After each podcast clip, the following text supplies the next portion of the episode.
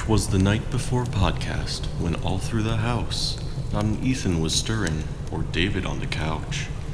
The movies were watched so the boys had their rest after a long stint of jokes and stories and jest.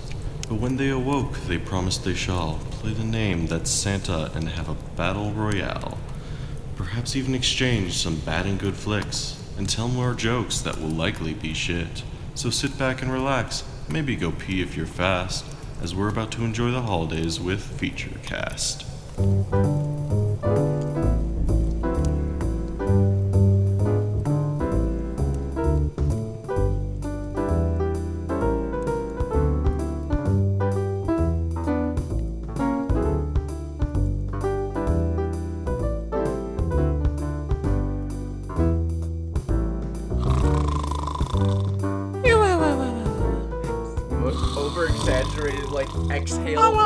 Okay, if you're not gonna participate in the bit, I- Sorry, we, uh, start again. take it from the top.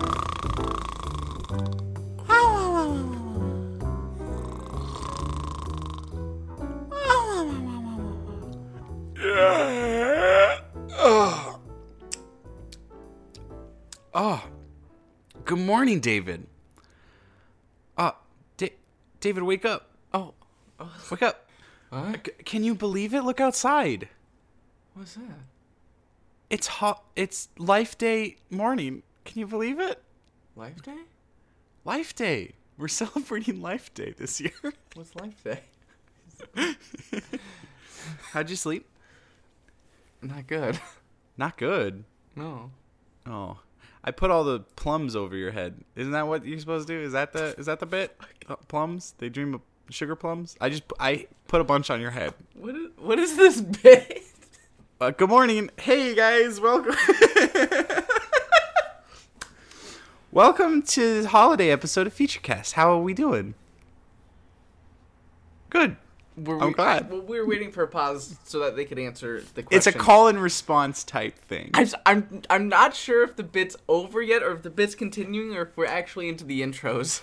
The whole we're always in a bit. The whole thing is a bit. hey, I'm Ethan. I'm David. or, Welcome to. or the uh, elfin.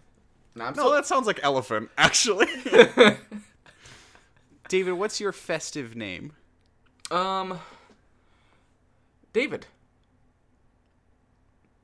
Uh, J- uh, uh, J- um, David, David Frost, Frost David, David Fro- Frost Nixon. oh, okay. uh, this is a movie podcast. That's what we do here. Uh, we're gonna jump into some first impressions that are.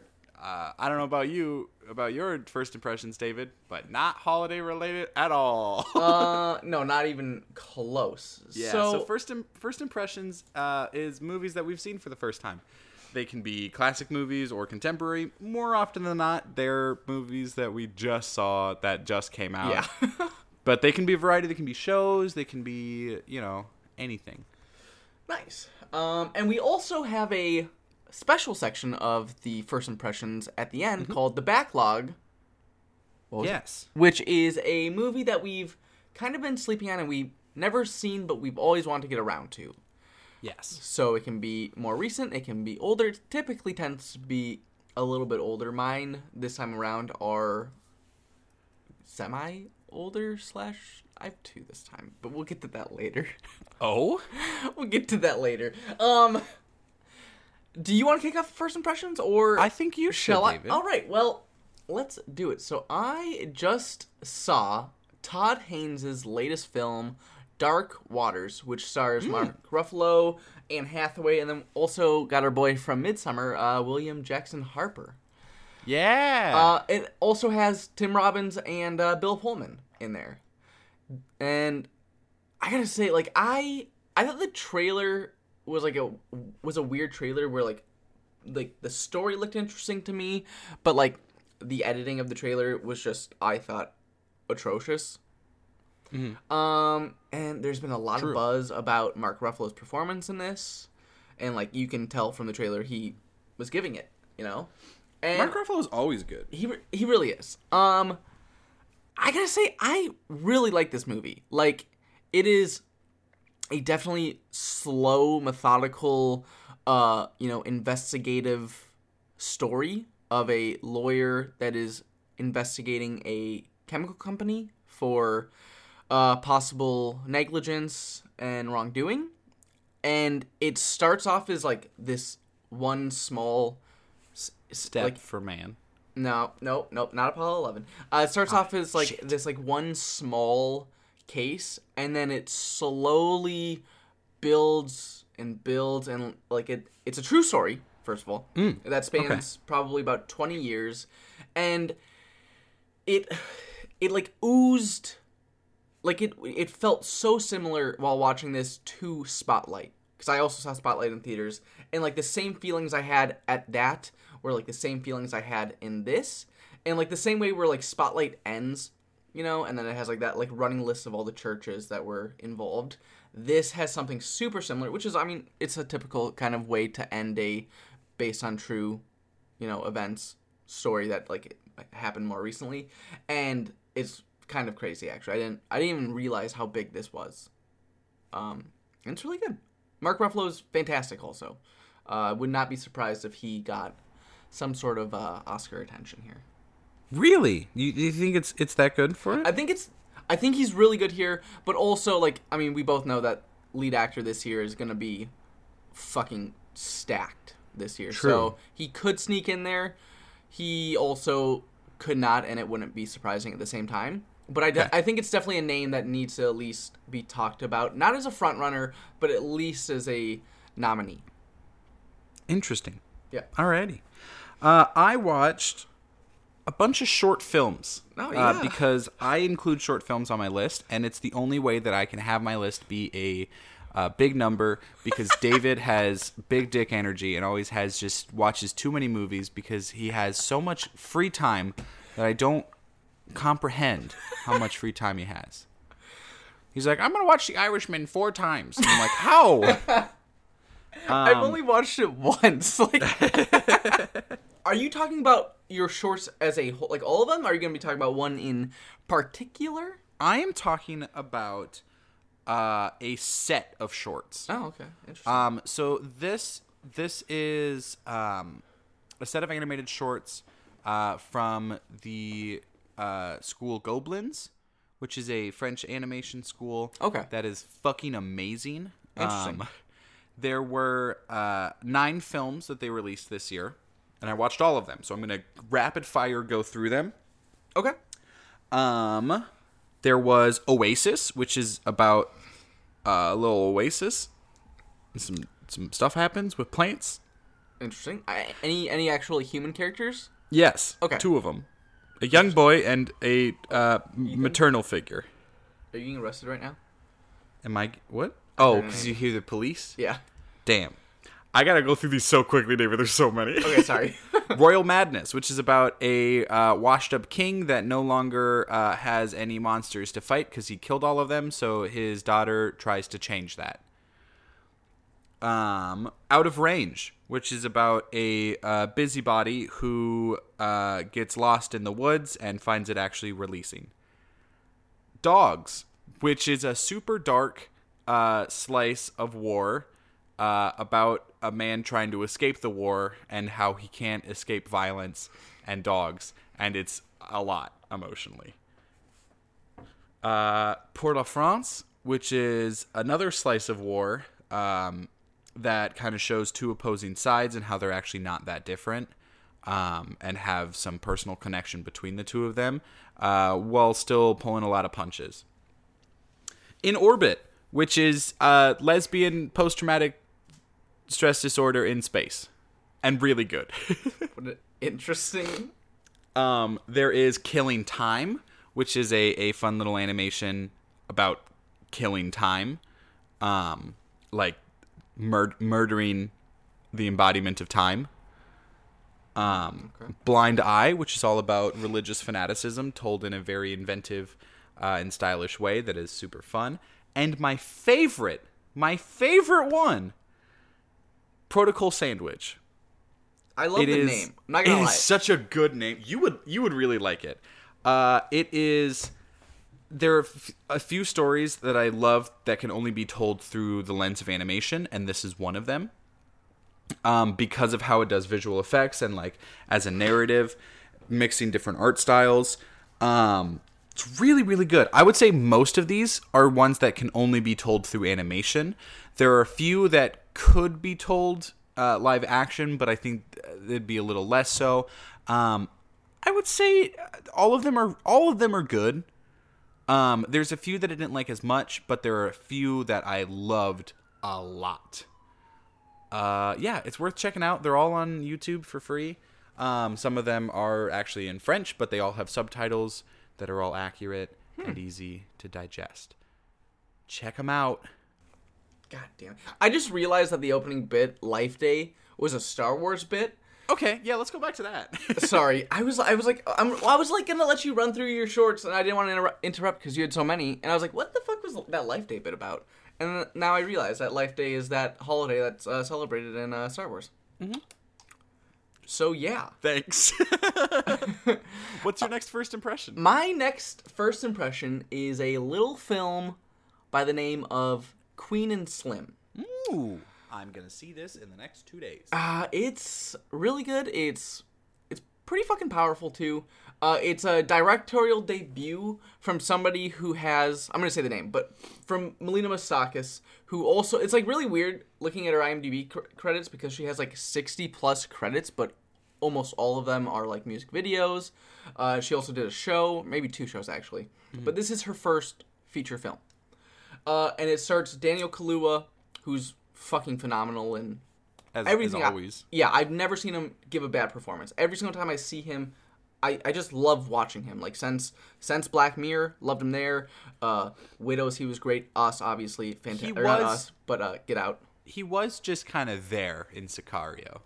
Yeah, that's true. But he also like But if Sicario is his worst movie, that's a fucking pretty good his career. His role in Sicario though wasn't supposed to be anything big. You know, like he Yeah. was supposed to play that like smaller, like softer talking like friend of Yeah. Back to Queen and Slim though. Yes, uh, and it also has a act- actor acting debut from Jodie Turner Smith. Now, the movie basically covers. It starts off on a first date between two people who met on Tinder, uh, just at a restaurant, and like immediately, like it's surprising how good Melina Matsoukas is is like with, uh, with depicting like personality through like small mannerisms and just like the way each of them handles themselves and talks, you know?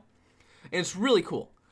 Uh, and slowly from the first date dinner, late night snack, I guess. Um, I don't like it's shown in the trailer what actually like takes place, but I don't like if people haven't seen the trailer. It's like such a good like It, fir- first date kind of goes awry. Yes, and stuff happens, and it turns into, again, the trailer has this line in it where they call them the Black Bonnie and Clyde, and that's what it is, and it's these two people on the road, uh, and you, On the run.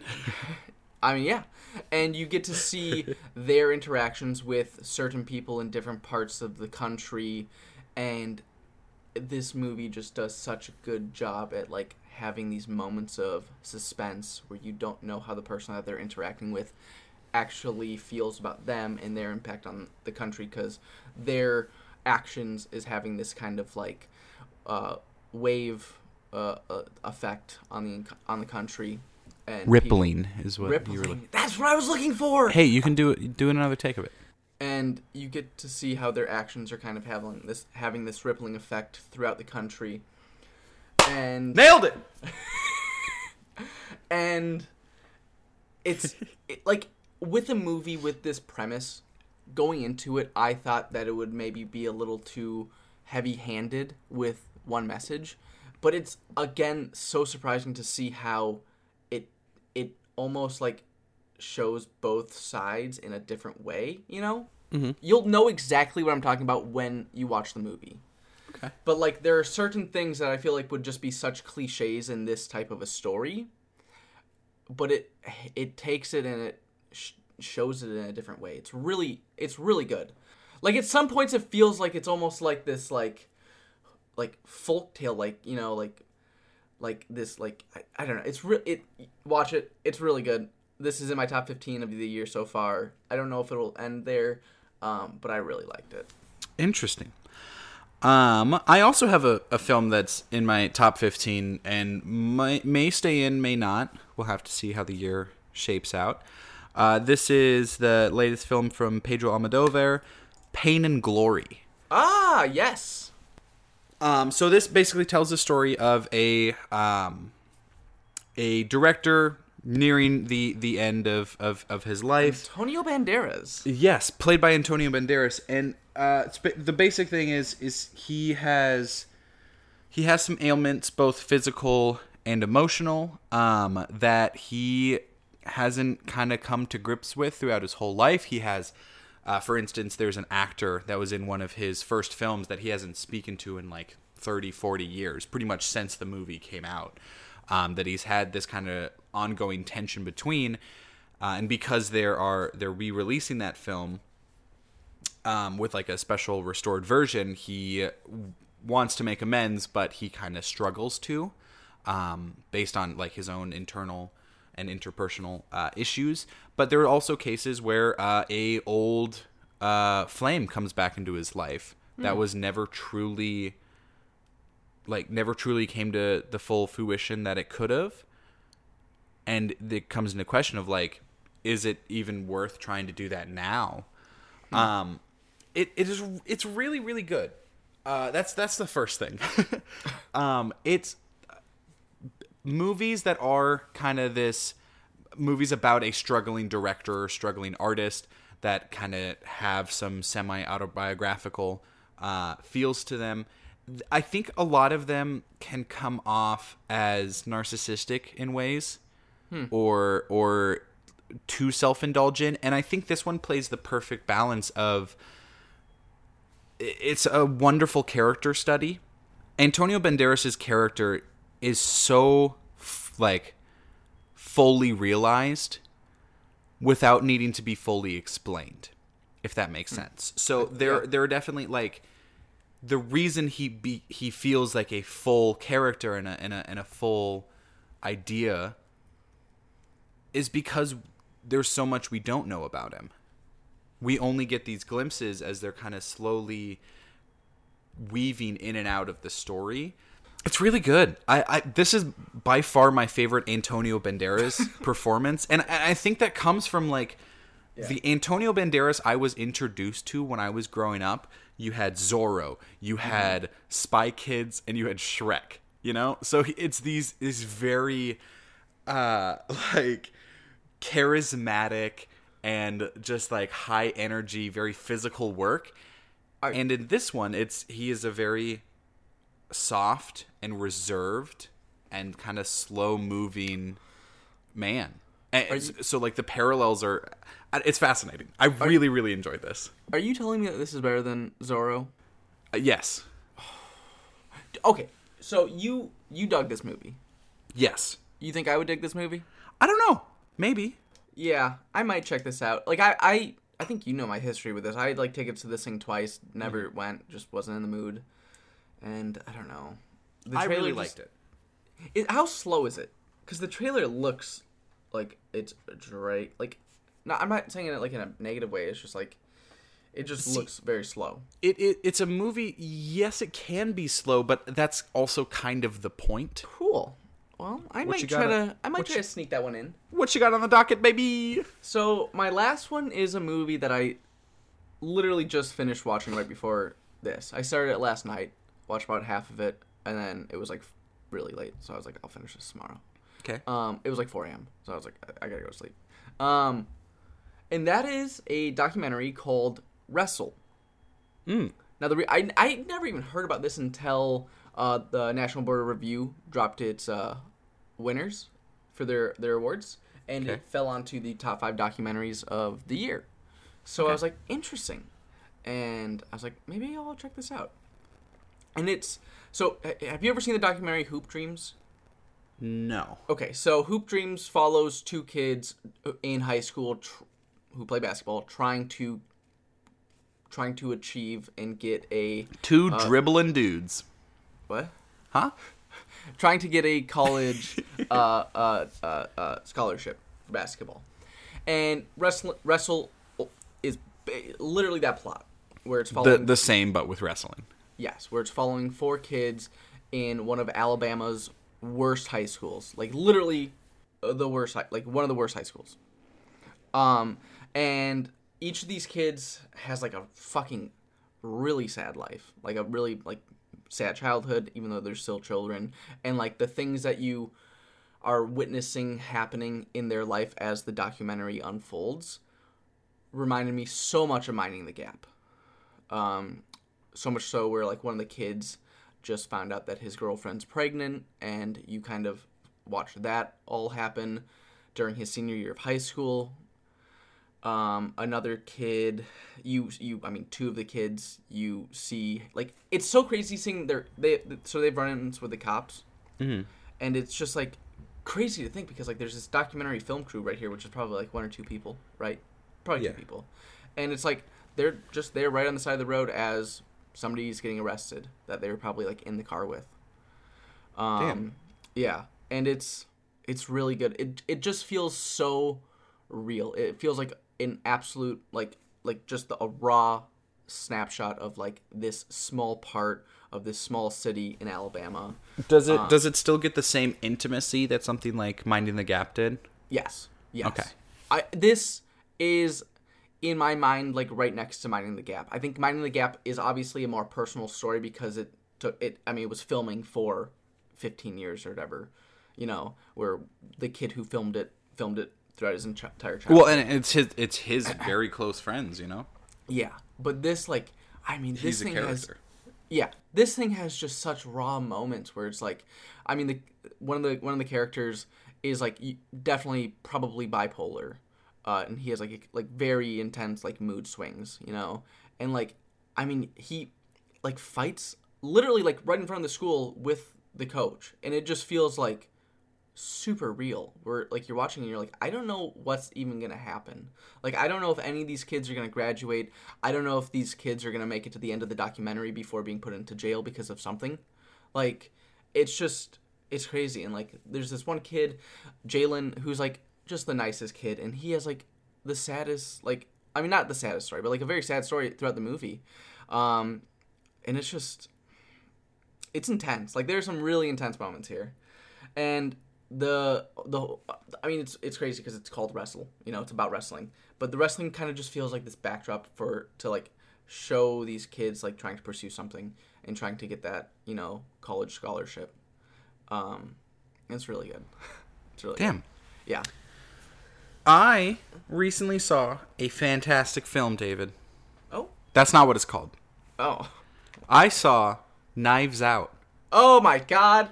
This is the the latest flick It's so from your boy Rian Johnson. It's a who done it from Rian Johnson. It is so so good. Um I'm just I'm going to I'm going to go through read my review that I wrote for this one okay. and then I'm just to go off in a in a praise brigade. Uh, Rian Johnson's incredible film has the perfect balance of subverting traditional whodunit plots and still giving satisfying mystery payoffs. The comedy is incredibly sharp and never overly repetitive, always adding to character types and story beats rather than overshadowing the central story. The witty dialogue is insanely impressive and has this musical rhythm that is difficult to master and easily can come off cheesy, but in the right hands comes off as impeccably well done. Every single character is played wonderfully and easily could have gone overboard into the realm of farce, but are delivered with amazing talent and with strong enough motivations that they all feel genuine. And I really do mean every single character shines. Honestly, this is one of the best ensemble casts I've seen, a feat that, outside of Wes Anderson's work, is almost wholly unheard of in this day and age. I cannot overstress how funny, stylish, and enjoyable this film is.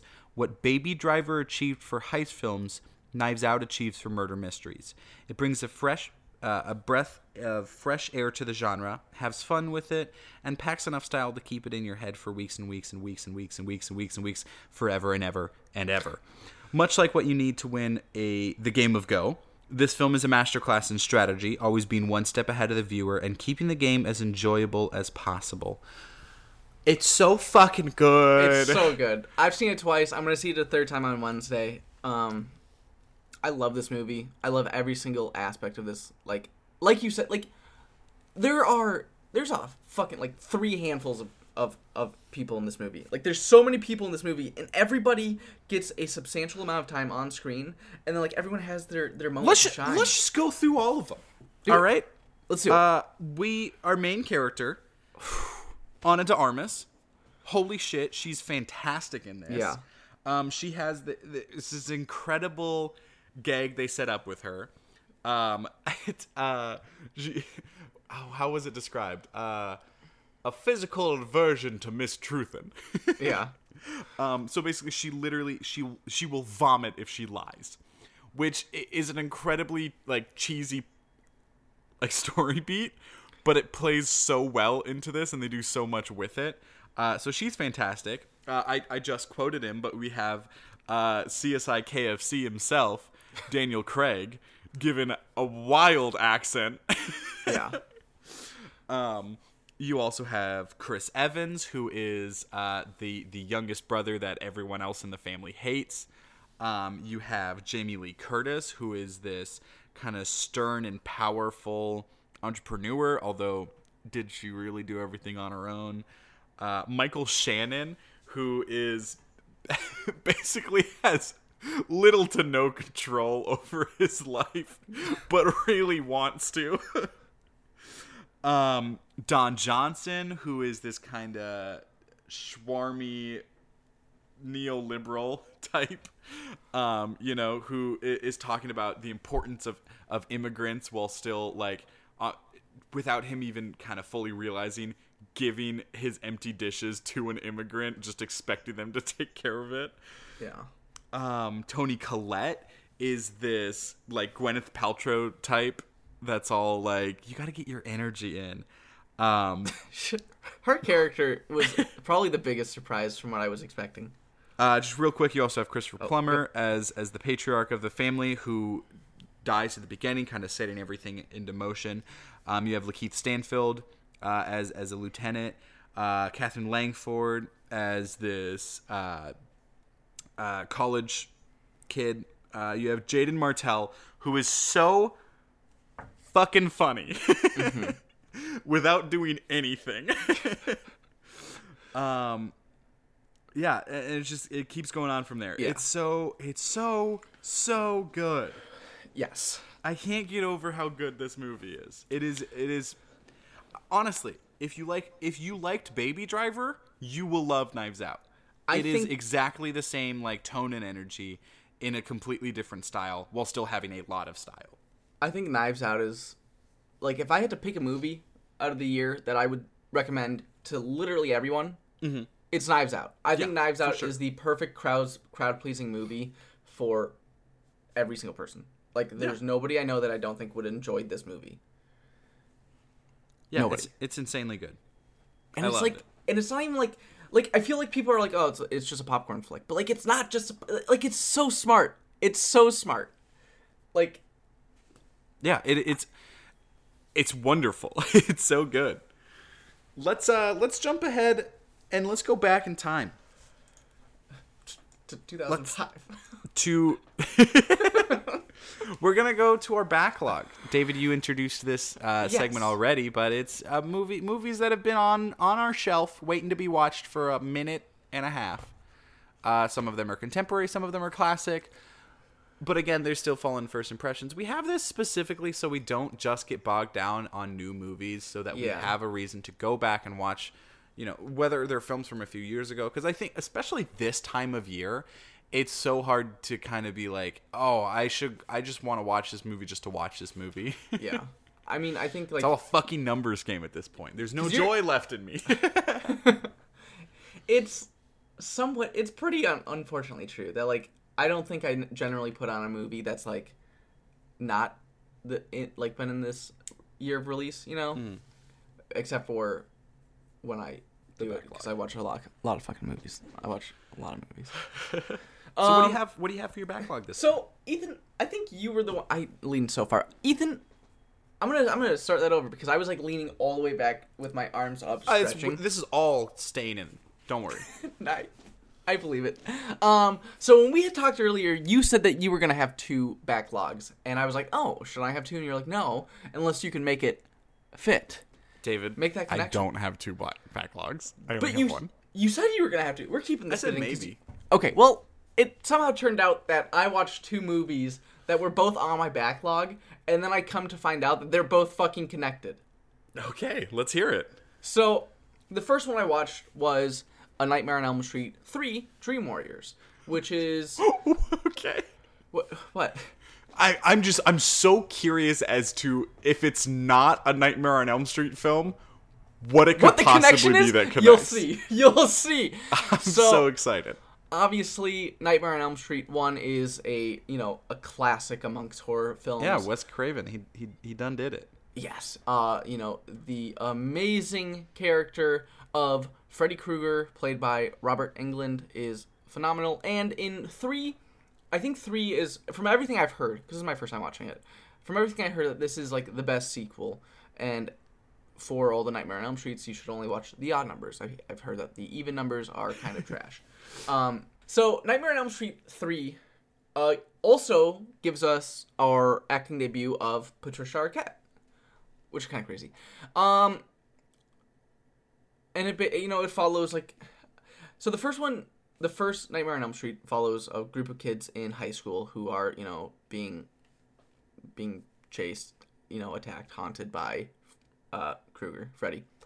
And the third one, I feel like kind of takes like the, uh, an interesting step forward in like that mythology, I guess, where it's following a bunch of kids who have been having that, but then have also been put into basically a psych ward uh, to deal with what people are just thinking is just like their, you know, craziness.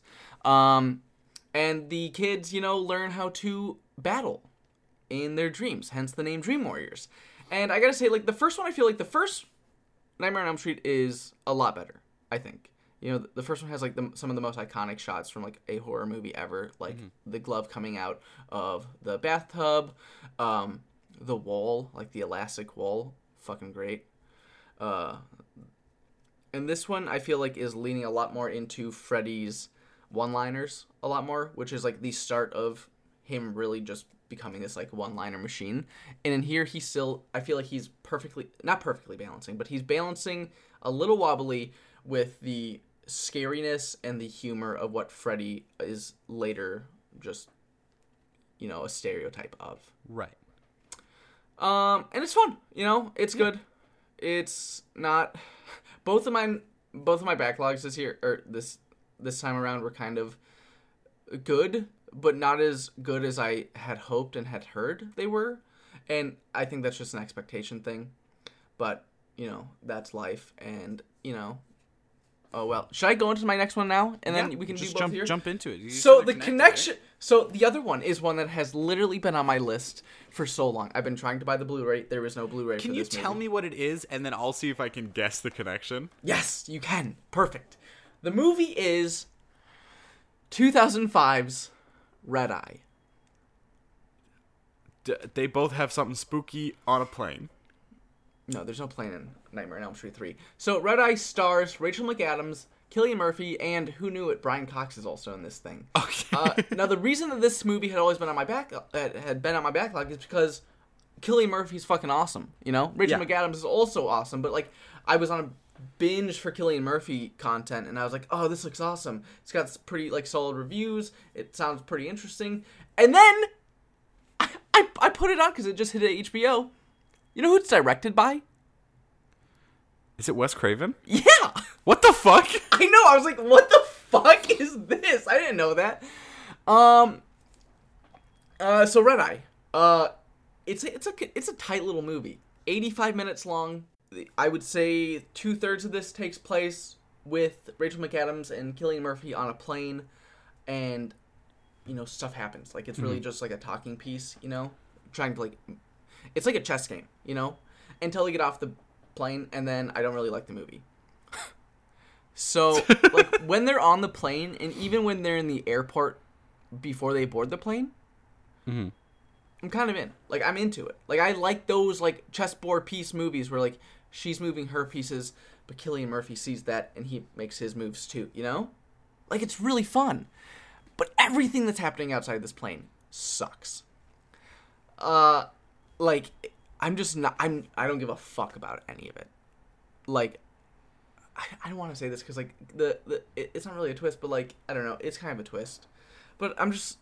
I just don't care. Like the main thing is that Rachel McAdams has to call her hotel because she's, I guess, a manager at a hotel, and she has to get a guest moved from one room to the other, and that's like that's like the big thing. That's the big that's the big cheat, the big piece on the board.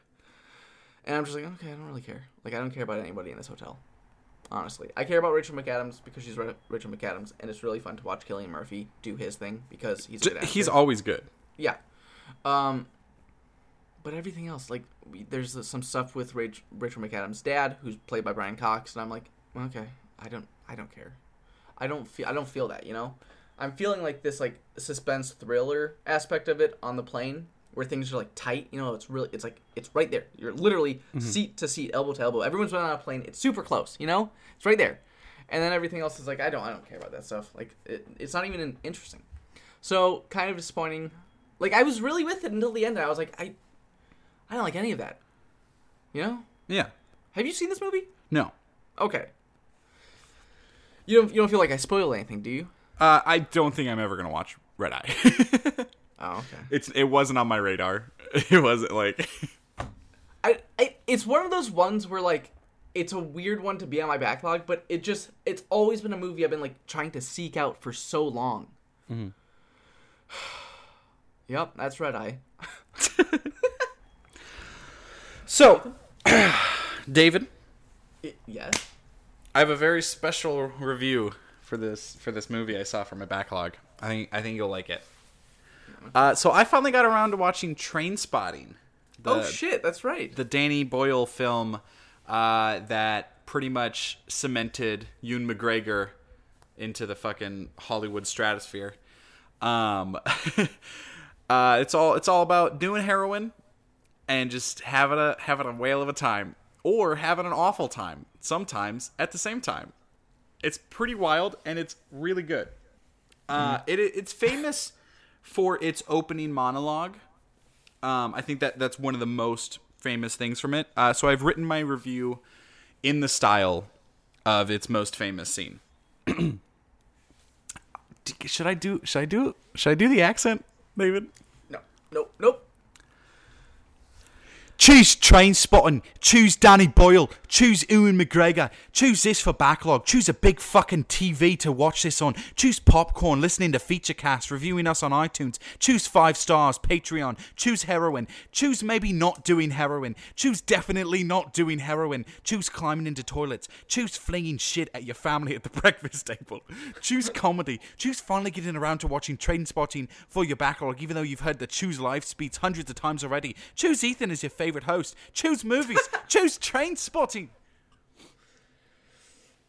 It's pretty good. Pretty good. Uh, that I love that speech, by the way. The Choose Life. yeah. Choose maybe definitely not doing heroin. um, it's oh god, this film is so fucking funny, and I was not expecting it to be as funny as it was.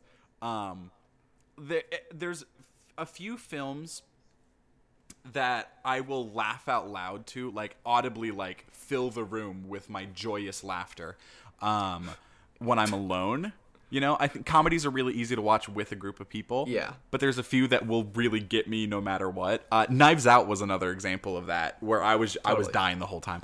This one, I could not stop laughing and some of them were because there was a like an actual punchline or a funny moment and some of it was just pure shock at like the lengths of which it goes because the way that it kind of portrays the extremities people will go to get their heroin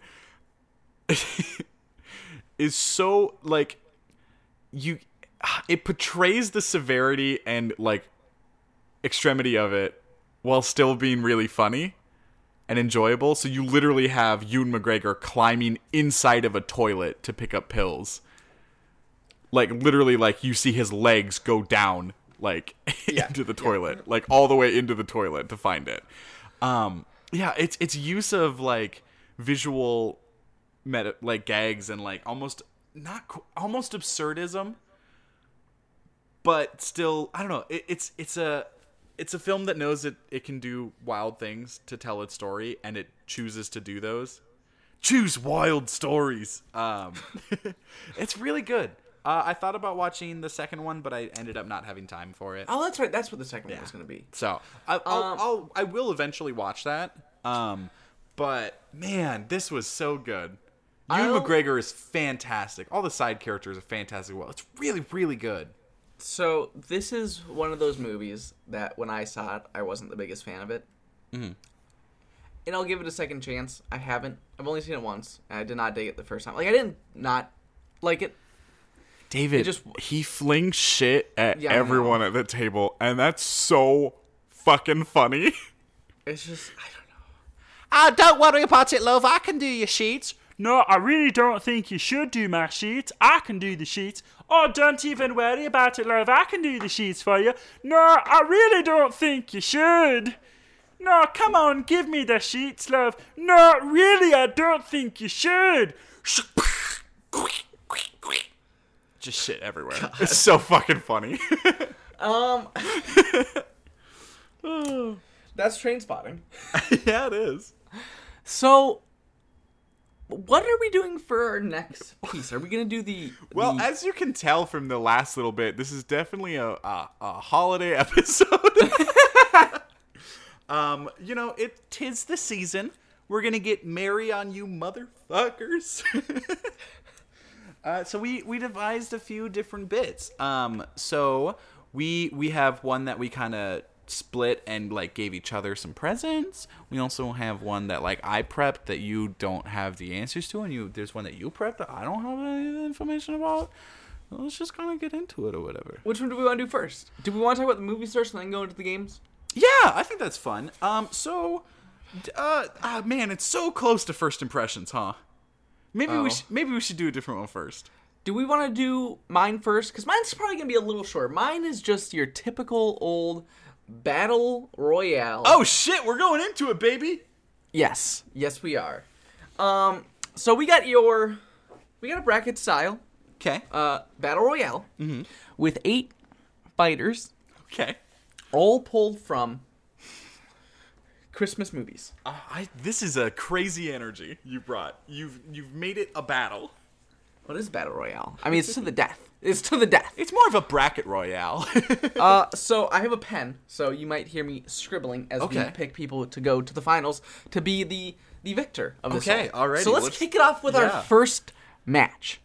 We got John McClane from Die Hard. Okay. This is a this is a heavy hitter right here Uh, yeah. versus Buddy the Clown. Buddy the Elf. I wrote clown. I don't know why I wrote the clown. Okay, so Buddy the Elf. Buddy the Elf from Elf. So so they're fighting, right? They're fighting. Yeah, Well, John McClane's gonna kick this tall dude's ass. You don't think Will Ferrell's got what No. it takes? Will Ferrell's too fucking sugar hideout on his bad spaghetti. Well, he's he's gonna be so fast though. John McClane has guns. I'll just write the gun. Moves on. okay. Okay, that was that. That was the easy one. John Okay, McClane okay. is a, but we get a little bit more myth, myth, mystical as we go on. Mm. Okay. Uh, not not not this one though. Actually, this one's a very fucking. This is another heavy hitter in this one. Okay. Let's go. Kevin McAllister Oh, from shit. Home Alone versus Willie from Bad Santa. Oh fuck. So we got we got one kid who's like a ruthless I think they're like a perfect match for each killer. other, huh? And we got a criminal. We, yeah, like- you literally basically a wet bandit. Yes. Ba- But like a better wet bandit because he's actually successful. That's true. Like So he's been long Kevin- conning this for so long. Kevin did beat the wet bandits, but what if he had the wettest bandit? Willie. Hmm. A wet Willie. What if he was up against the wet Willie? um, I know who I'm going with here because the kid's a straight fucking killer, and he took out he took out know. two. I think it really all depends on You got to remember, you remember those were those were thieves in a PG movie.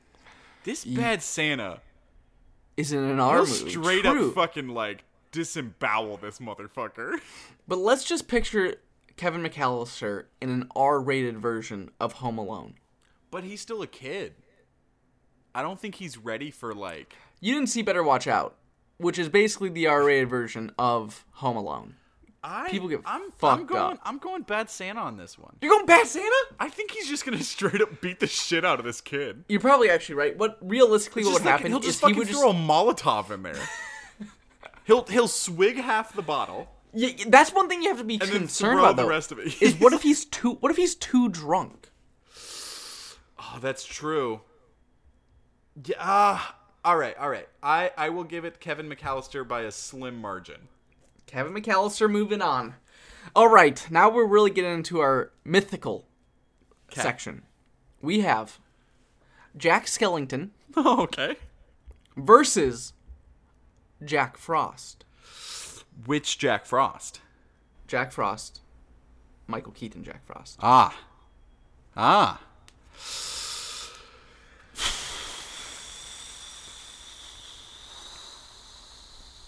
I'm going Jack Skellington. Jack, I mean, Jack Skellington is just like the you know embodiment of Halloween, but Jack Frost is literally a a a, a snowman uh, brought back from the dead. Right, and the other one's already dead. But I feel like th- there's enough like Jack Skellington can like fuck his shit up. This dude just wants to be a good dad again. But what if he was Like think about the battle- motivations. What? But Jack Frost, his motivation to survive is to be that good father. Right, and the other one really wants to be Santa Claus and will fucking stop anyone in his path. You're right, Jack to Move on. Alrighty. All right, we got our final match of the first round. okay. We have the Grinch, Oh. who stole Christmas, Which Grinch? versus um um classic Grinch, classic Grinch. like OG animated Grinch or O- Jim OG Carrey Grinch? no, no, OG. Benedict. Cumberbatch Grinch. No, versus Santa Claus from Rise of the Guardians. Russian Santa Claus. I don't know enough about Rise of the Guardians. You said he's What? Russian? He's Russian. Pretty He's, sure he's Russian always a forward to the loaded. next round, I bet. Dude, he would 100% is. Dude's wielding like a fucking axe. He's a oh, straight oh, war. Rise of the Rise of the Guardians is the Avengers of like of of of fucking Holiday of- characters? Yes, holiday people. That's wild. E- Easter Bunny's got fucking grenades, Holy shit.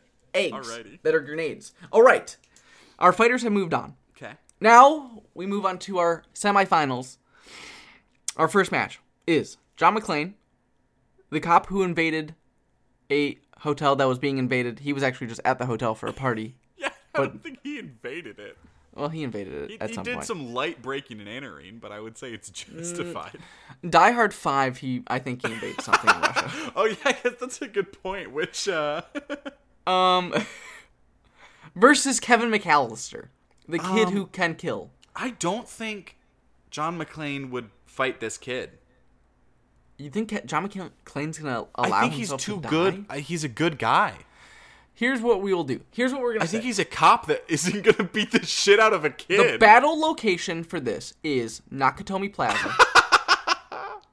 but Kevin McAllister has an hour of prep time. oh shit.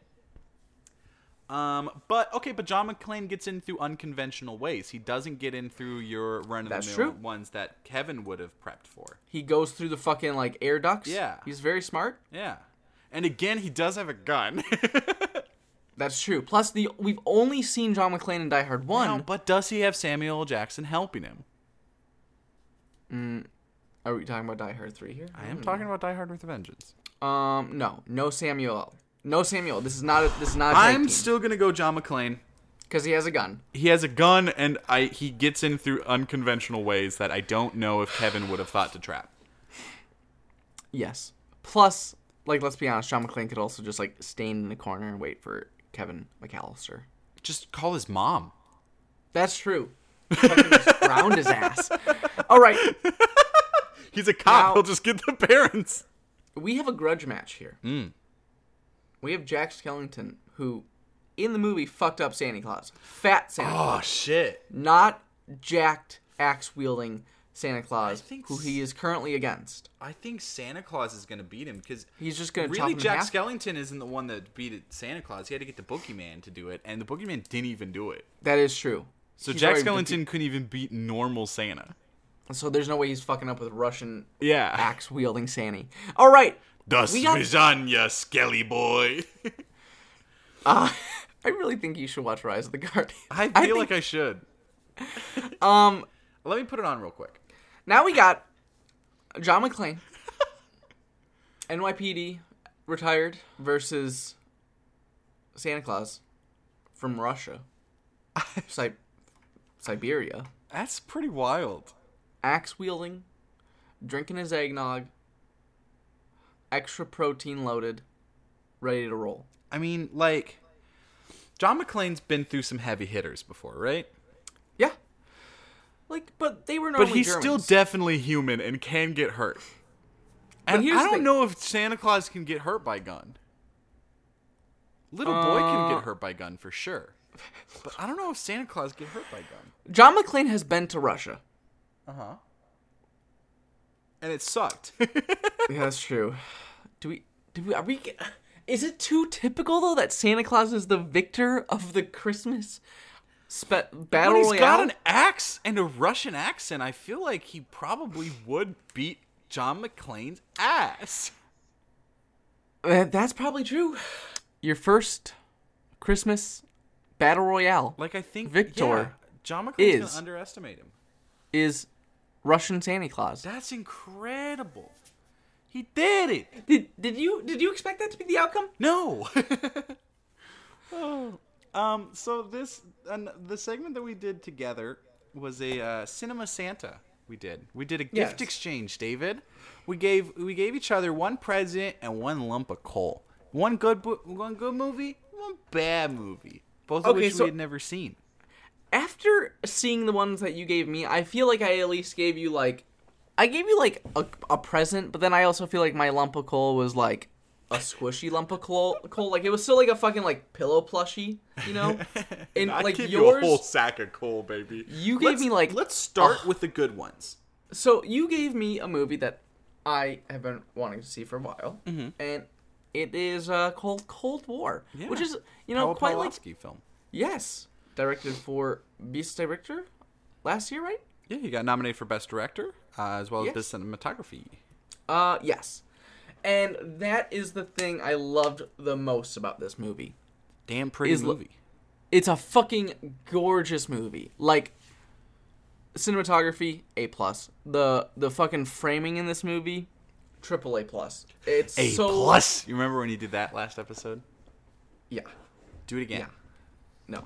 Oh. Nope. Nope. That, that was last episode's thing. It can't be this episode's thing. Um, and it tells the story of, I mean, there's like I feel like there's like the very like base level and there's like the very like deep level, you know. Uh, uh, story that's going on here, Oi oi oi. but it's essentially at its core hide A- hide hide Neononia. Oi oi A- oi. a uh, a a romance between a singer and kind of her Like a talent scout. Yeah, but yeah, I mean basically, but he also like composes. Yeah. So I mean, I feel like saying talent scout is like limit limiting to what he does, but yeah, essentially he's talent scout. It, that's what he, we are introduced to him A as. music organizer? I guess is that a thing? Maybe. Are you just combining words? I've never been to Poland. I mean, accurate. Um, and and we kind of follow like this movie. How long? Did, I didn't realize it's that an this hour and a half. gonna- It's a tight 90. no, no, no, no, not not not length. How long does like? Oh, the time span takes- of the film? Yeah, it takes place over like several several years. Yeah. Um, Also, it's still a tight 90 minutes, which is sick. it's it's a very tight ninety. It's it's it's gorgeous, and I think my one issue with it, which isn't even like a full issue, because I, I really enjoyed this movie, is that the the romance. I feel like I just. I, I feel like they were two characters who talked once, and then the next thing I know, it's like, wait a second, they're a thing, You know how I feel about that? huh? Oi oi oi. I just want to I want to set up this next movie that you watched. Hmm, Ethan, yeah, what did you with- give me? with- I gave you one of my favorite ten dollar budget movies ever. uh, and it's Is that really the budget? I feel like the budget was more than ten dollars. no, I mean, but the budget like very low literally- budget. The budget's probably under. I don't know. I don't even. It's super low. Mm-hmm. It's one of like the lowest budget movies probably, Also fits into a category of movies I know you find interesting. which is Single room yes, yes, it does. or single location rather. it, so the, the movie is the man from earth Mm-hmm. uh, and it, it takes place with a handful of colleagues from a university all of different all of different studies. You have some that are uh, s- psychiatrists. You have some that are biologists. You have some uh, more faith-based curriculums.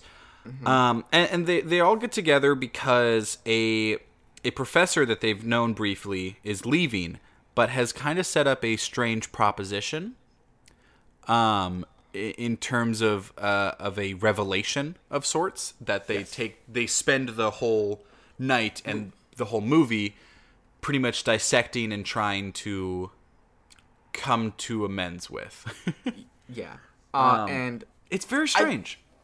yes It is It's it's, so- it's high concept in terms of like the the idea that is presented, but it's delivered in this very kind of nuts and bolts way that is endearing. Um, So uh, obviously, so everything takes place in one night in this one house, and it's just talking.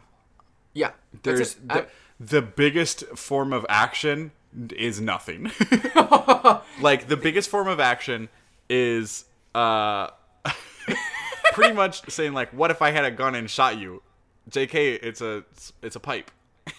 So there are like when this when this movie is doing what it does, which is the people having their conversation.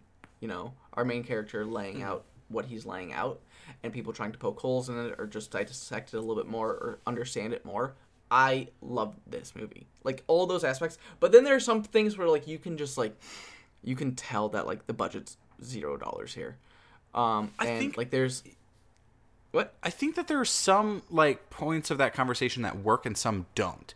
I think there are certain characters' perspectives that uh, just don't that seem that they weren't delved in as much as they could have, kind of untapped potential. Um, there's there's one person that kind of creates a narrative with it that it just is perfect the whole time, you know, where it's the like, well, no, it doesn't make sense to us right now, but when does it anything? yeah. and kind of kind of this. explains it for the audience as well. Yeah, there. I mean, there's so there's something that happens at the tail end of the movie which not a fan of. It could have been completely left out, and I would have probably enjoyed the story more. Yeah. Um, it- it's it's shaky, but it's high concept enough that I kind of forgive it for not getting it perfect. I also this is the movie that like if I could just like write a blank check from a Hollywood studio and get this made with like real actors. Like imagine like Michael Fassbender in that main role. Yeah. Like I just feel like if you got like real actors and like a real like I would still keep it in just one house, but like some real like a real cinematographer. Uh, a you know what I would love from this? I'd love to see it as a live production. A play? Oh Yeah. fuck yeah. It'd be so good. And you could do it so easily. I, I think I would have Um, preferred that. um, they made a sequel to this movie, and I don't think I ever want to watch it. I yeah. Uh Holocene, The Man from Earth Holocene, I think it's called. Yeah. I haven't watched it. Awful Uh, title. Really bad. Uh I might watch it at some point just because I feel like I should like I really I really like this movie a lot. Just curiosity's sake. Yeah. I don't think it'll be good and I think it'll be a very big disappointment. Mm-hmm. Um my but my friend told me about this movie like several years ago and I was like, fuck, I I'm so into this. This is like my my kind of like can put it on and just listen to it and really enjoy it. This is this is a movie that if it wasn't for you in this segment telling me to watch it, I would have never watched in Yo, my yeah. whole goddamn life. Oh, David, I'm excited. So, uh, we also decided to do a bad movie, and I think you gave me a movie that was just kind of bad, and I gave you a movie that was really bad. But also, that's the reason why I gave you Cold War because I knew you would really fuck with Cold War and that you'd enjoy it to Uh, make up for the crime I committed. Ethan so you had me watch. I want. I want to say. I want. to I'll quickly go through through this one. Okay. And then I'll yeah. let you finish off with your oh, you poor unfortunate soul. I'm so sorry, David. But I'm also not sorry at all. It's very funny. Um I feel like I had you watch a modern classic. I disagree. I I didn't like your movie that you gave me, and uh, not in a unintentional way. You know. Yeah. Um, I watch a lot of bad movies. So you gave me 2019's The VelociPastor, which I will say, dope ass title. Fuck Really yeah. good title. really, really fuck with that. Um, but so I think when it comes to movies that are mainly appealing for like cheesiness or bad production choices, there's kind of two different and distinct camps they could fall in, right? So on one hand, it's projects that use those B movie tropes in order to kind of satirize and entertain, you know, like Black Dynamite or Kung Fury, uh, or Garth Marenghi's Dark Places, which is one of my favorites of all time. Um, the other hand gives us projects that kind of start. They, they started out well intentioned and like serious, but were made so fucking haphazardly with with just no no actual thought or wisdom put in that their awfulness is what becomes charming about them. You know, so things like Birdemic, The Room, or Troll Two. Um, I don't think this one kind of fits a place in either. You know, um, there, there are some there are some jokes that I think land really really well. Um, there's there's a point where uh, something traumatic happens to the lead character, and it just cuts away to just that that space, and then there's just a text that says uh, "VFX car on fire." Or there's a point me. later on that there's another text related bit that just says she's fine. Um, I, those all really come off really really good. Um, Yeah. But others are kind of overplayed and lazy, but and not quite in a self-aware, poking holes in itself kind of way. It's just like, oh, you just didn't have a better idea. And I think it is a low budget, like an actual low budget film, not a film that could have a higher budget but is intentionally being low budget. Yeah. Like I, there are a lot of things in this that I'm like, they really couldn't even if they wanted to. Um. Yeah, I don't know. So there, I just want to say, I want to. It's like a big gumbo, but and some of the flavors are good, but then they also throw in like birthday cake, and it's like, oh, it's just soggy, soggy, sweet bread. I don't like this. So there's ninjas in this movie, There sure are, David. and at the ninja camp, there are like two characters who are actually having dialogue, right? Mm-hmm. And then there are just two ninjas in like the classic ninja, you know, uh, outfit. And the first time you see them, they are just they are punching the air. They're just straight punching the air, like no movement, just punching the air. And there's this terrible sound effect to make it sound like a real punch. And then we cut back to the same We've seen scene. that bit before. They did that But bit then- in Kung Fu- uh, Kung Pow Enter the Fist. They did that in But- Kung Fury. It's it's the they've done it we- so many times before. But then we cut then we cut back to the same camp at like a different point in time. They're just kicking the air, standing in the same location, just kicking the air. I just and that see. But me. my my thing is, I've seen that same bit before. But You know, I just in could, that could be a fucking YouTube skit. Were they in the background? Yeah. Not this good. And it, but it's, it, but it was intentional, and that's the thing that it doesn't come off as charming. You know, Um, I also love the There- potato when that stuff when that stuff happens in real movies, it's so funny. I dug this movie. I had fun with this movie, like in a t- in a terrible way, right? Mm. And I feel like you you didn't like it because it wasn't funnily enough terribly terrible. I just, I don't know. It, it's the weirdest sequel to First Reformed I've ever seen, and that. anyway, David, what's the real special treat I got you? I watched uh, a terrible movie. Not as bad as like the. Star Wars Christmas special. Oh, it's up there. Uh, I watched Mac and Me. Delightful. What the fuck is this movie? Break it down for me, David. What is this movie? So, uh, this movie is about uh, a little alien species. Hmm. So, like, let, let's just roll back. This movie opens up, um, in a 2001 esque opening, it sure does. uh, with these little alien creatures who are humongous. They're fucking giants. I Um, did my hands up in the way too. and then one of the little dudes comes back to Earth, and uh, and and then he like pops out of the spaceship and he runs across the fucking hall, and I'm like, wait a second, did we just do the alien chestburster run across the ground scene? Mm-hmm. Uh, and then, and then, and then he he finds a boy.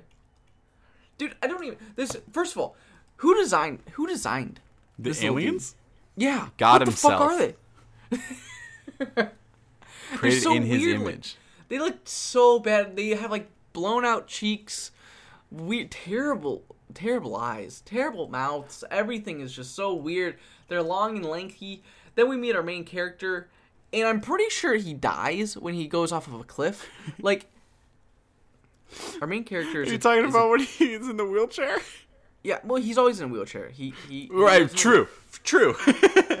um, our main character is in a wheelchair, uh, uh, and he he's rolling down a hill, and then he like goes off like a two hundred foot hill or cliff, L- fucking cliff. It's a cliff. It's a mountain, straight into water, and I'm like, dude, you're fucking dead, hundred percent dead, right? Little did you know, Uh, he's not, and little alien bro saves him, little boy. and like, and then they put him in a teddy bear costume, oh, and, and he's dancing. oh. I don't. Why did you just gloss over the bit where he gets hit by that car and gets all flat like a pancake? I didn't know how to explain that because I just thought it would not make any sense. Like saying that you're like, wait, what? And it's like literally they like he he jumps on a windshield, and like a really bad like cartoon animation where they just stretch him thin, like paper thin across the entire windshield, and I'm just like, that was the point. That was the point where I was like, okay, I'm officially like Into this. no. But uh yeah, it's fucking terrible. It's Tell me about the McDonald's scene. he's in a bear suit and he's fucking just Gotta get them McNuggies. busting a move. He heard the, the. McRib is back. Okay, first of all, we gotta. So they're like, wait, we we can't have him in public, and he- they're like, no, no, don't worry, we put him in a bear suit. Everyone thinks he's just a he's just, Just a, a bear. bear. and then the bear like starts fucking dancing. uh, Like all over this McDonald's, I'm like, what kind of fucking bear is this? Like, no mechanical bear just, just dances. I this movie is so bad. It's just like, it's no, there's, it's not. Do you like this movie? I love it. It's so fucking funny. It's just so. It's just. This is the perfect t- like bad movie type for me Oh, this is just because like they the- were trying to do ET, and boy oh boy, more like PT, the fucking uh uh Silent Hill game. This was just painful. This I feel like this is this is gonna be the thing where I, like at the end of my life I'll be like I wasted an hour and a half watching Mac and me. I've watched it multiple times. It's Have so really? fucking funny. Um, the bubblegum bit is really really weird. It's just all so weird. But it's it's so funny to see the cinematic ties where they just tried directly ripping off ET. The bubblegum is their Reese's Pieces. Oh my god. You see what I mean? Yeah. Everything It's- is intentional and everything is bad. It's really bad. So Um, fucking funny. I I I hate this movie. I And this- but the this shot of the kid fucking barreling down the hill in his wheelchair, knowing he can't stop, knowing he's about to die. That's what I was saying. I feel like I feel like a lot of this movie, if you just like messed with the score, you could totally turn this into a horror movie. Right? Oh, it's so fucking funny though. It's so good. Dude, he was a bear. He's just a bear. Um, he's he's something. That's for sure. Uh, Ethan, do you know what time it is? Recorded live in front of a studio audience at the very sunny North Pole Studios. It's the Holiday Quiz Show.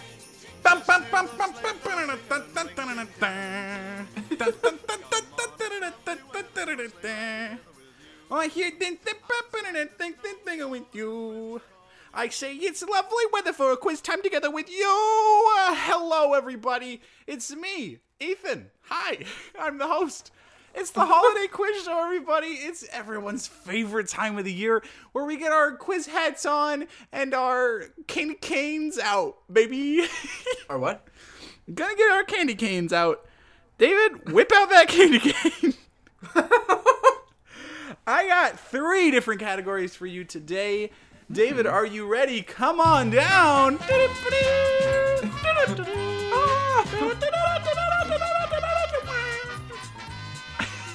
Alrighty, first contestant, what's your name? Where are you from? I'm David. I'm uh, from uh, Sunnyside, Michigan. And what do you do for a living? Um, movie podcast. All right, great. So our first category. All right, we're gonna start off pretty simple. This is a numbers game, David. Uh, we're gonna be going through some box office bundle. How well do you would you say you know uh, the box office, David? fairly well. you know, Incredible. uh, so here's the thing. I'm gonna give you the grosses for for our first category. here. grosses? Grosses? Yes. Here here are the the number uh, that was earned by the top three holiday themed films. Now this is going off the domestic box office, David. So don't try and play those international numbers, cause you're gonna get it wrong, big boy. Alrighty, so the third highest grossing holiday themed b- film at the box office made $260.04 million. Oh, what movie was it, David? What was the number again? $260.04 million. Domestic box office. Hmm. Five seconds on the clock. Oh God. Um, Three. A two. Christmas Carol. Incorrect. It is How the Grinch Stole Christmas. Uh, everyone's favorite Jim Carrey as a as a green angry man. All right, number two, David. Uh, we're already down one point, so I don't know if we're gonna win today. Uh, this film made two hundred and seventy point sixty two million dollars domestic box office. What's that movie? Was it 270? Point six two million. Correct. 270.62. Million. Five seconds. Um, Three. Um, One. oh, oh, oh, Home Alone. It is not Home Alone, David. This is Dr. Seuss's The Grinch. That's right, another Grinch one. This is the 2018 one with Benedict Cumberbatch. Did you know it made that much money? I didn't. I didn't know that. That's weird. And finally, the highest grossing holiday themed film with a whopping $285.76 million. Oh, what's that movie? 285.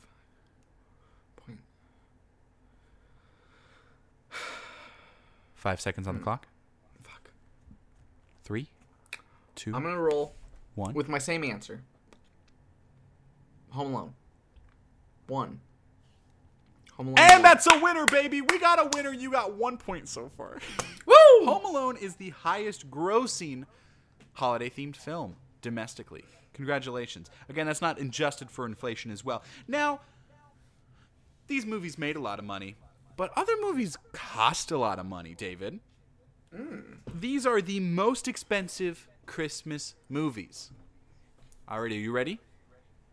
Mm-hmm. At number three, this film cost $154 million. Where's that movie? Five seconds on the clock. What was it? Three. Uh, Polar Two. Express. Incorrect. It is Rise of the Guardians. Rise of the Guardians. Number two, this film cost $170 million to produce. Hey, what's that movie? Five seconds on the clock. Three, two, one. Polar Express. That is correct. It is the Polar Express. It cost 170 million dollars, which is a lot of money, but there is one film that cost even more, David. And let's see if you can get it. This film cost 190 million US dollars. What's that movie? Million dollars. I'm gonna go. cost more With- than Rise of the Guardians and The Polar Express?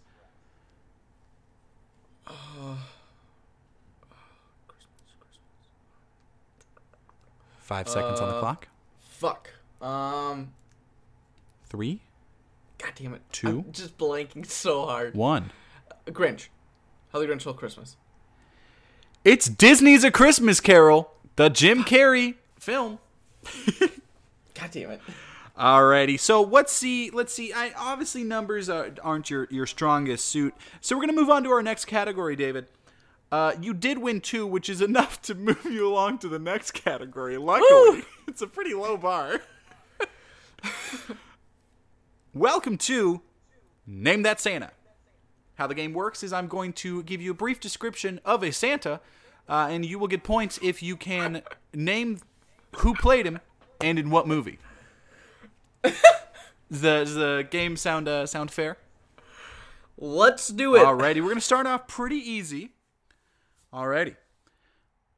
The host of Tool Time, this Shaggy Santa, wants to give presents to all from infinity to beyond. Uh, name that Santa. That is gonna be Tim Allen. In. Um. Well, Santa Claus. Absolutely, you got it. First, this Santa delivers in New York and LA. Then he delivers to Antarctica and Little China. While he is very famous, hopefully his ego doesn't get ahead of him. A name that Santa. Oh, I know this actually. Mm-hmm. That is going to be the Christmas Chronicles. as played by Kurt by Russell. Absolutely. We're two for two so far. They are going to get a little trickier. While this Santa's brother is known to hang out with animals, this Santa would rather look at fossils with Jeff Goldblum or win some gold with Gandhi. A name that Santa. Again, you have a Uh, point for getting the movie and the actor. So it's it, I can get two points. Mm-hmm. Is what you're saying? The actor's gonna be, um, Dennis Quaid. In Searching my memory banks for an answer. five seconds on the clock. Five seconds on the Three, I don't know. one. And that was Richard Attenborough in Miracle on 34th Street, the 1994 remake. So no points for that round. Ah, Alrighty. wait, wait. What was it? What was the clue of this guy? While this Santa's brother is known to hang out with animals, this Santa would rather look at fossils with Jeff Goldblum or win some gold with Gandhi. All right, continue. So he directed Gandhi, yeah, yep. which he I won know, an it, Oscar it. for. His brother is David Attenborough, uh, who is most known for his Planet Earth series. Uh, and he uh, played uh, Professor Hammond in Jurassic Park. Yeah, yeah. All right. Alrighty. Solid. You see, you see, they are getting a little bit trickier, huh? Yep. This former assassin knows all the hottest spots to party. Despite his background in law enforcement, his connection to fear is very strong. Name that Santa. His connection to fear. Mm. That clue again. This former assassin knows all the hottest spots to party. Despite his background in law enforcement, his connection to fear is very strong. A name that Santa.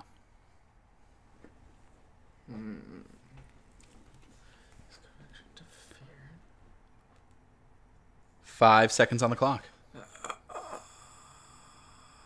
Three, two, Uh, one. Final answer? Nick Nolte. Incorrect. It is Bill Hader in the Disney Plus original Noelle. God damn it. I just want to see Nick Nolte be Santa now. Very good. Good night, Mr. Reindeer. Alrighty, we have two left, David. Two left. Shit. This Santa really hates lemons, rushing, spiders, and pandas. But beneath that rough exterior is a warmth that will melt not in your hand, but in your mouth. Name that Santa. Again, one point if you can get the actor, and a second point if you can get the movie.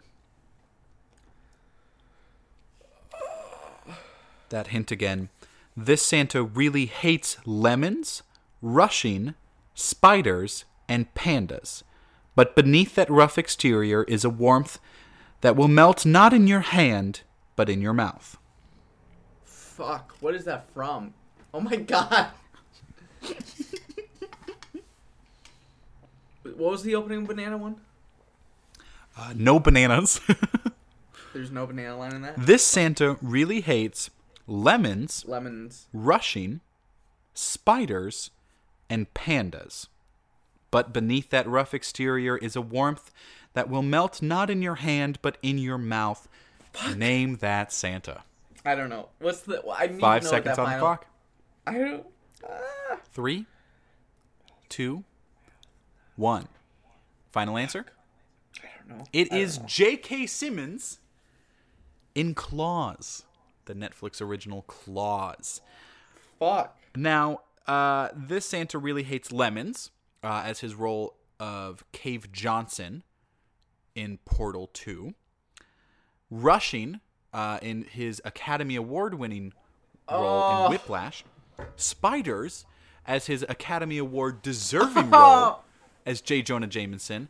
And Pandas in his not at all related to the Academy Awards role as the villain in Kung Fu Panda 3. Oh my god. I didn't know he was the villain. in And also, this motherfucker does play the yellow M&M. motherfucker. To this day, for decades, he has been the yellow M&M, which that. melt in your mouth and not in your hand. Alrighty, this is the final one, David. Not looking so good on the scoreboard. Despite a strong start, it seems you got a little lost as the game went on. Let's see if this last one will do it for you. Bark, bark, bark. Woof, bark, bark. Woof, woof. Bark, woof, bark. Name that Santa. Again, that hint for you is bark, bark, bark. Woof, bark, bark. Woof, woof. Bark, woof, bark. Name that Santa. Bruce Greenwood.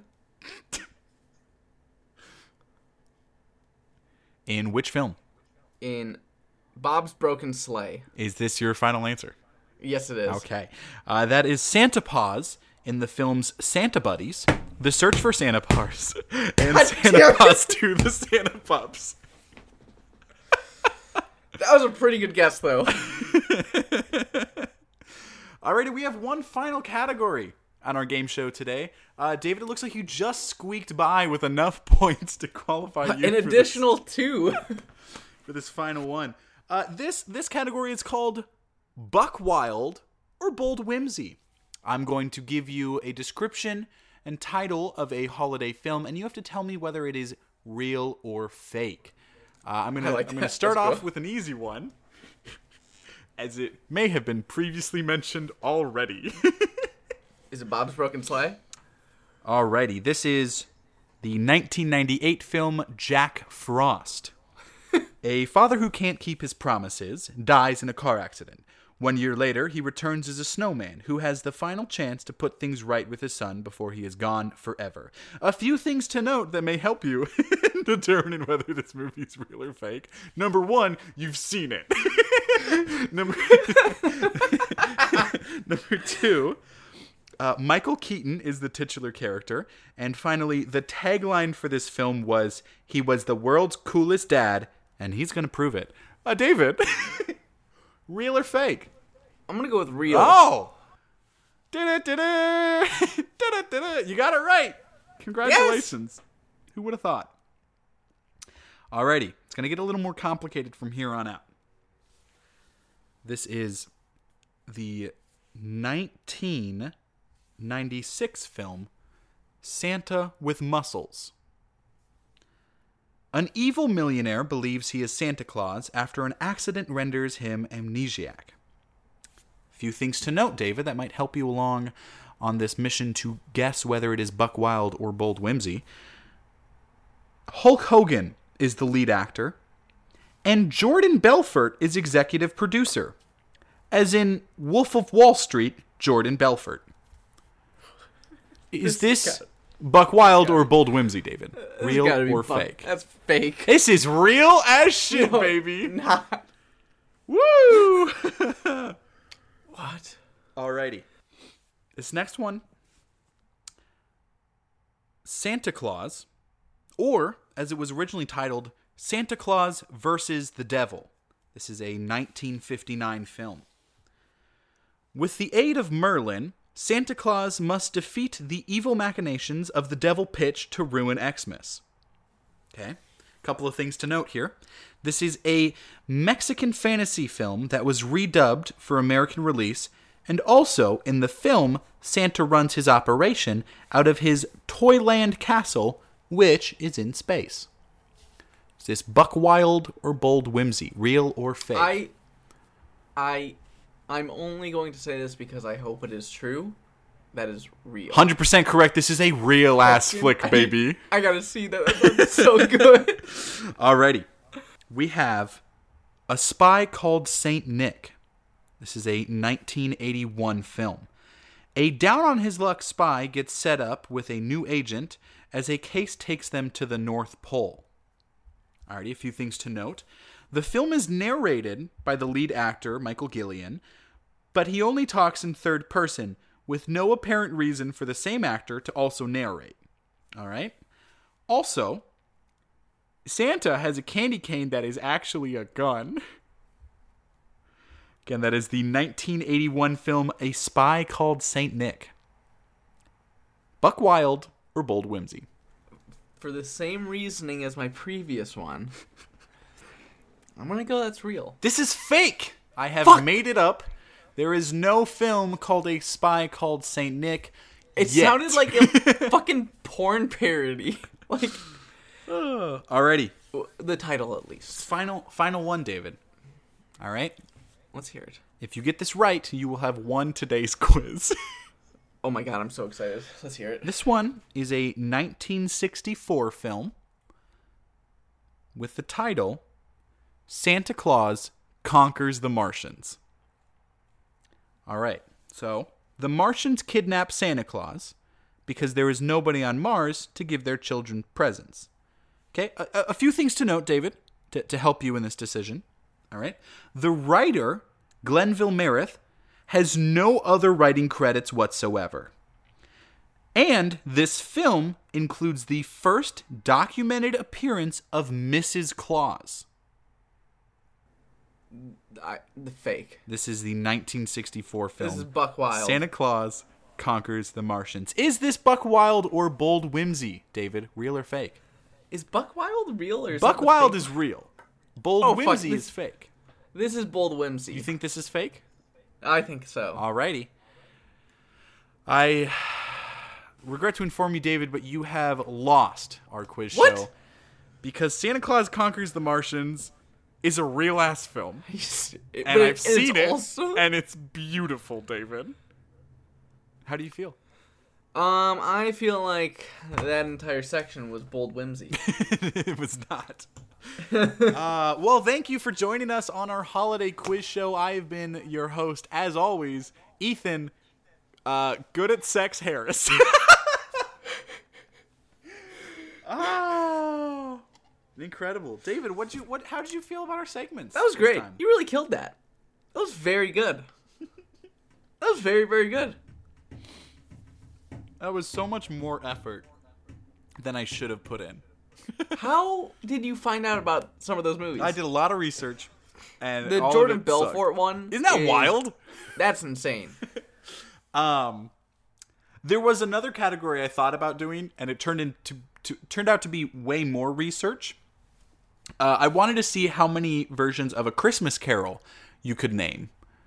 Um, and there's well over a hundred like film adaptations, Right. and it just got way too much to handle. Yeah, I can see that happening. Yeah, it got it got too out of hand too quickly. Alrighty, Ethan. Do you know what time it is? I don't know what that. What that? That was some.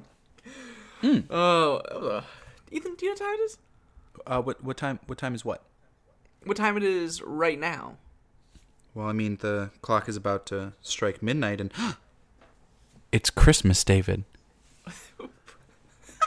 oh, fix and pitch, fix and pitch, fix and pitch, rock. Take all these movies, some that are suck. That was a slant rhyme, not really good, but a movie that's uh, uh, hope these movies don't suck. Knock on wood. Da da da da. Is to fix and pitch, and sometimes we fix movies that are bad. So bad, so bad. Sometimes we pitch movies that are new and inventive and so rad, so rad. Uh, I, that's not even a part of Jingle Bell Rock, is it, huh? Fix and pitch, fix and pitch, fix and pitch, rock. Now it is time for David to talk. Hello. It's welcome to Fix and Pitch. It is the ever-present segment with the ever-changing theme song. Uh, we fix a already existing movie that we think had some potential or often no potential whatsoever. Um, and then we also pitch a brand new brand new movie. Uh, we always start off with the fix, and this week it falls on our dear friend David. That is me. Um. So Let's reintroduce ourselves at this point in the episode in case they forgot. I'm David. And I'm me Ethan tonight Good at Sex Harris. You can also find him by that name on Pornhub. Yep, and you can find Uh, follow me on Twitter at Big Weenie Meanie. We just gave somebody an actual follower. Oh my god, you Uh, know somebody's got it. Um, hundred percent. Um, so Ethan set the rule because Ethan is a mad dictator Mm-hmm. when it comes to this podcast and organization, and he said "Eh, you better make your fix a uh, a a a uh, Holiday themed movie. Yeah. Yeah. We got I mean it's this tis the season. you And you that tis the reason.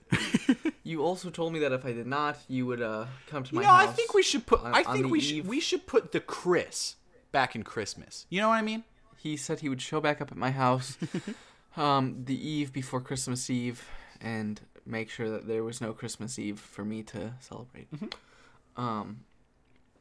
So on that note, I thought, shit, that's a little spooky and scary, but also holiday themed, just like the movie I'm fixing this time, which is a Christmas horror story. Which is an actual movie. That's like the that's the title. It's a great title. That's the right? title? That's the fucking title. dude. Oh, wow. Came out came out in 2015. That's Now, a you may genre, I'm pretty sure. a Christmas horror story. I know, right? Well, I guess Noah Baumbach did just make Marriage Story, which is He also made a squid and a whale, which I mean, come on, that's not a genre though. could be. Um. so I'm gonna make this is gonna be probably like the quickest fix ever. also, Gangs of New York is just every Scorsese movie, right? Bitch. this is gonna be a quick fix. So, I think we can keep the budget low with this one and keep like the actors in here. I've never heard of this film at all. I'm gonna look it up as you as you break this down. Oh, dude, the the the fucking poster's phenomenal. You said it, it's called a Christmas horror movie. Yes, it's an anthology horror movie where all four horror stories are Christmas themed. And, also, and you watched this 2015 film. I watched this in Florida with Marissa. Not even during Christmas. Yo, this poster straight up sucks. No, it's so good. Santa with the fucking uh like spiky spiky pole thing Yeah. against uh Krampus. Uh also the fourth the fourth story in this takes place in the North Pole with Santa Claus battling zombie everything. Zombie elves, zombie deer. So- it's fu- Are we keeping William Shatner as DJ Dan? what? Yeah. Yeah. What the fuck? Yeah. Um, so here's what we're gonna do to fix this. First of all, we're gonna scrub three directors for this anthology. We need one singular voice that can see this through, and who we're gonna bring in here is Michael Dougherty, who did Trick or Treat. okay. Right? He gets he can do anthology, and he can also do what what I want to, the big change to this be, which is a more connected anthology. I want the stories to mesh together into one story. So if you look at each one individually, it works. But if you look at it as a whole, which you will do if you're watching the movie, it would also mesh and make the story fluid. I don't think I should have looked this movie up because there is a news article right here that says Krampus is less scary, more sexy in a Christmas horror story. And now I have to watch it. So that sucks that now I have to watch this movie. Enjoy. I think it's on Netflix. oh my god. So what we're also gonna do with this is make the stories all connected. Now, what I'm thinking is, is that this could be uh, around a family who opens up with the basic plot of a child wanting to mail his letter to the North Pole. Santy. Yes. Um, and then we can, you know, I'll let Michael Dougherty kind of figure out how to get from point A to then we're gonna end it with point uh, D, which would still be that final story of zombie everything, zombie elves, because zombie elves is awesome, right? Little fucking helper elves. Uh, it's great. Um, is it not great? It sounds wild. It sounds fucking great. They're little, and he's just like fucking golf. so he- golf I, I, I haven't heard a thing needing fixed. conne- connection. we're, and we're we're we're making a child go to the North Pole. okay. no, I'm just saying it sounds like a perfect movie. Oh, I mean, it's basically a perfect movie. I give it five stars. Um, the other thing that we're gonna do, which is really gonna make this a lot better, is we're gonna change the fucking title of this movie from a Christmas horror story to the night before Christmas. That's already That's already a movie. that's already many movies. That's well, I, I do. Um, You can't do the Nightmare Before Christmas because that's also already a thing. Uh, no, uh, the night before Christmas, not a night before Christmas. Damn it, that is also one. You know what, Alexander Cl- Kliflavala, fuck you. Okay, your 1961 piece of shit movie. Oh, it's also another. T- it's a TV movie as well. Um, we're still gonna call it the night before Christmas. Okay, that's fine. I mean, there's already like four movies called it, so what's it gonna hurt to take that title? um, plus, I think it also gives a little spooky aspect to it. You know, Yeah, and, and hey, if Robert Eggers can get away with just calling his film The Witch, which it's actually the Witch, the Vitch. all right, It's the Vitch. It's the Vitch. Um, mine's not gonna have a W with uh two V's. two V's. I got a weird pitch, um, and it's one that I thought you said I got a weird. I got a weird dick. I got a weird. Hey, I got a weird dick.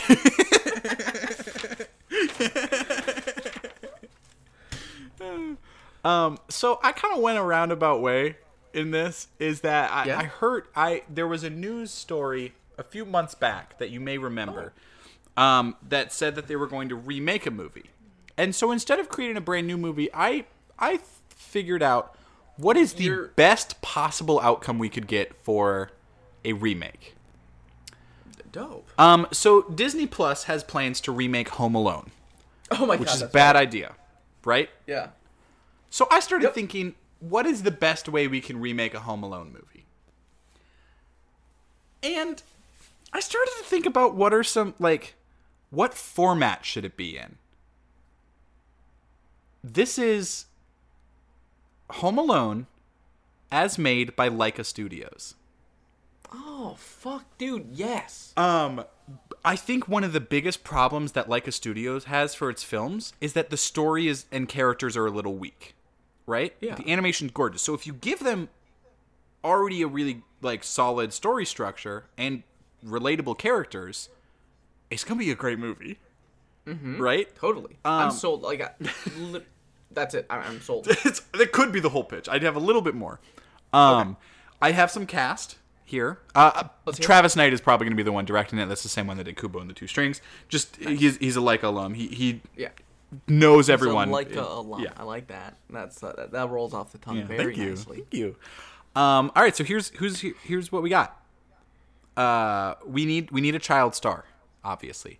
I think I think it could be easy to be like we're gonna have Tom Holland do the voice. I'm like, nah, I don't know.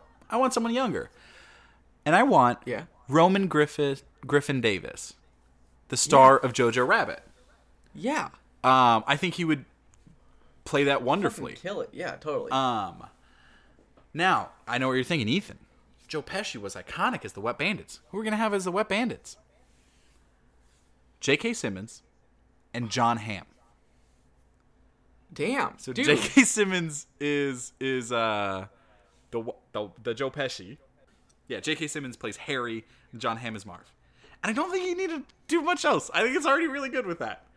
Um, obviously, like the the main like tracking or uh, the main home invasion part is iconic already. But think about all the other side things they have in the movie. You know, like him uh, like running away from the police officer and like sliding through all the ice skaters Yeah. will look gorgeous. You also will have um, just like him going around doing random stuff, uh, like just gonna normal home stuff. Um, you have. I think you need- I think the the character of the the, the dude with the shovel will Okay, play that's what I was gonna say. wonderfully. Like I, I don't know, every part of it's gonna be good, yeah. No, I like that a lot. That'd be actually really fucking cool. and like they Um, can change some story beats, but they honestly could just remake Home Alone, Yeah, like to a done with T. that. And it'll still be super enjoyable. Because if they just did live action, it would just be um, like lifeless, you know. Yeah. But if you if you change it into 4D, also it's kind of a, a backlash at Disney taking all these animated movies and making them live action. Just do the reverse. you know? That would be really cool. And really, dude, like some of the things would look so like the whole like uh, hat on fire thing. All of it would look so good. Yeah. I'm sold. You sold me. I'm also sold to. I mean, as soon as you said Laika Studios, I was like, okay, I'm sold. Yeah, I don't know. I, I just it was one that it's not my it's not my usual way of coming up with a pitch, but as soon as I heard it, I was like, oh man. It started out as a problem of like, what's the best possible outcome, to the point where I'm like, I would fucking love to see this. but now, what what they actually are gonna do though is cast Tom Holland. Yeah, God, And, and, uh, it's just gonna be spies in disguise. yeah. I can see Uh, You and my butt at the same time. Hey, hey, Ethan, is there anything that you have on uh, your uh, your your your wish list? Oh, absolutely, David. I wish that people one have a have a very happy holiday season, but also give us a review on iTunes. Give us five stars uh, if you're feeling generous. Um, send us an email, featurecastquestions at gmail.com. Uh, go ahead and follow our socials, whether that be Twitter or Letterboxd, um, or Instagram or Facebook. All that's going to be uh, down in the description. Uh, click those links. Get get us that money. um, become a patron. Uh, you'll get some bonus stuff. You'll have a, a, a one-on-one connection with us. Uh, Yeah. We'll come to your house, give you a little kiss on the lips, a little, um, Uh, and that's an exclusive tier though. You gotta pay big money.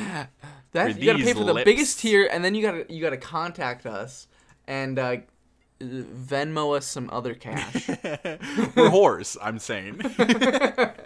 Uh, no, I kid, I kid. The sex industry is a complicated business, and I do not uh, purport to, to know enough about it. Uh, and these lips are not to be solicited.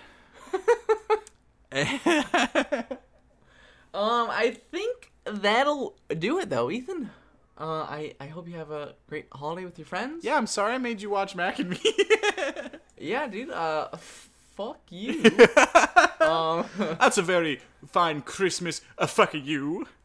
Or or eat shit, eat shit. Definitely eat shit. I that's how we end it. That's you can just cut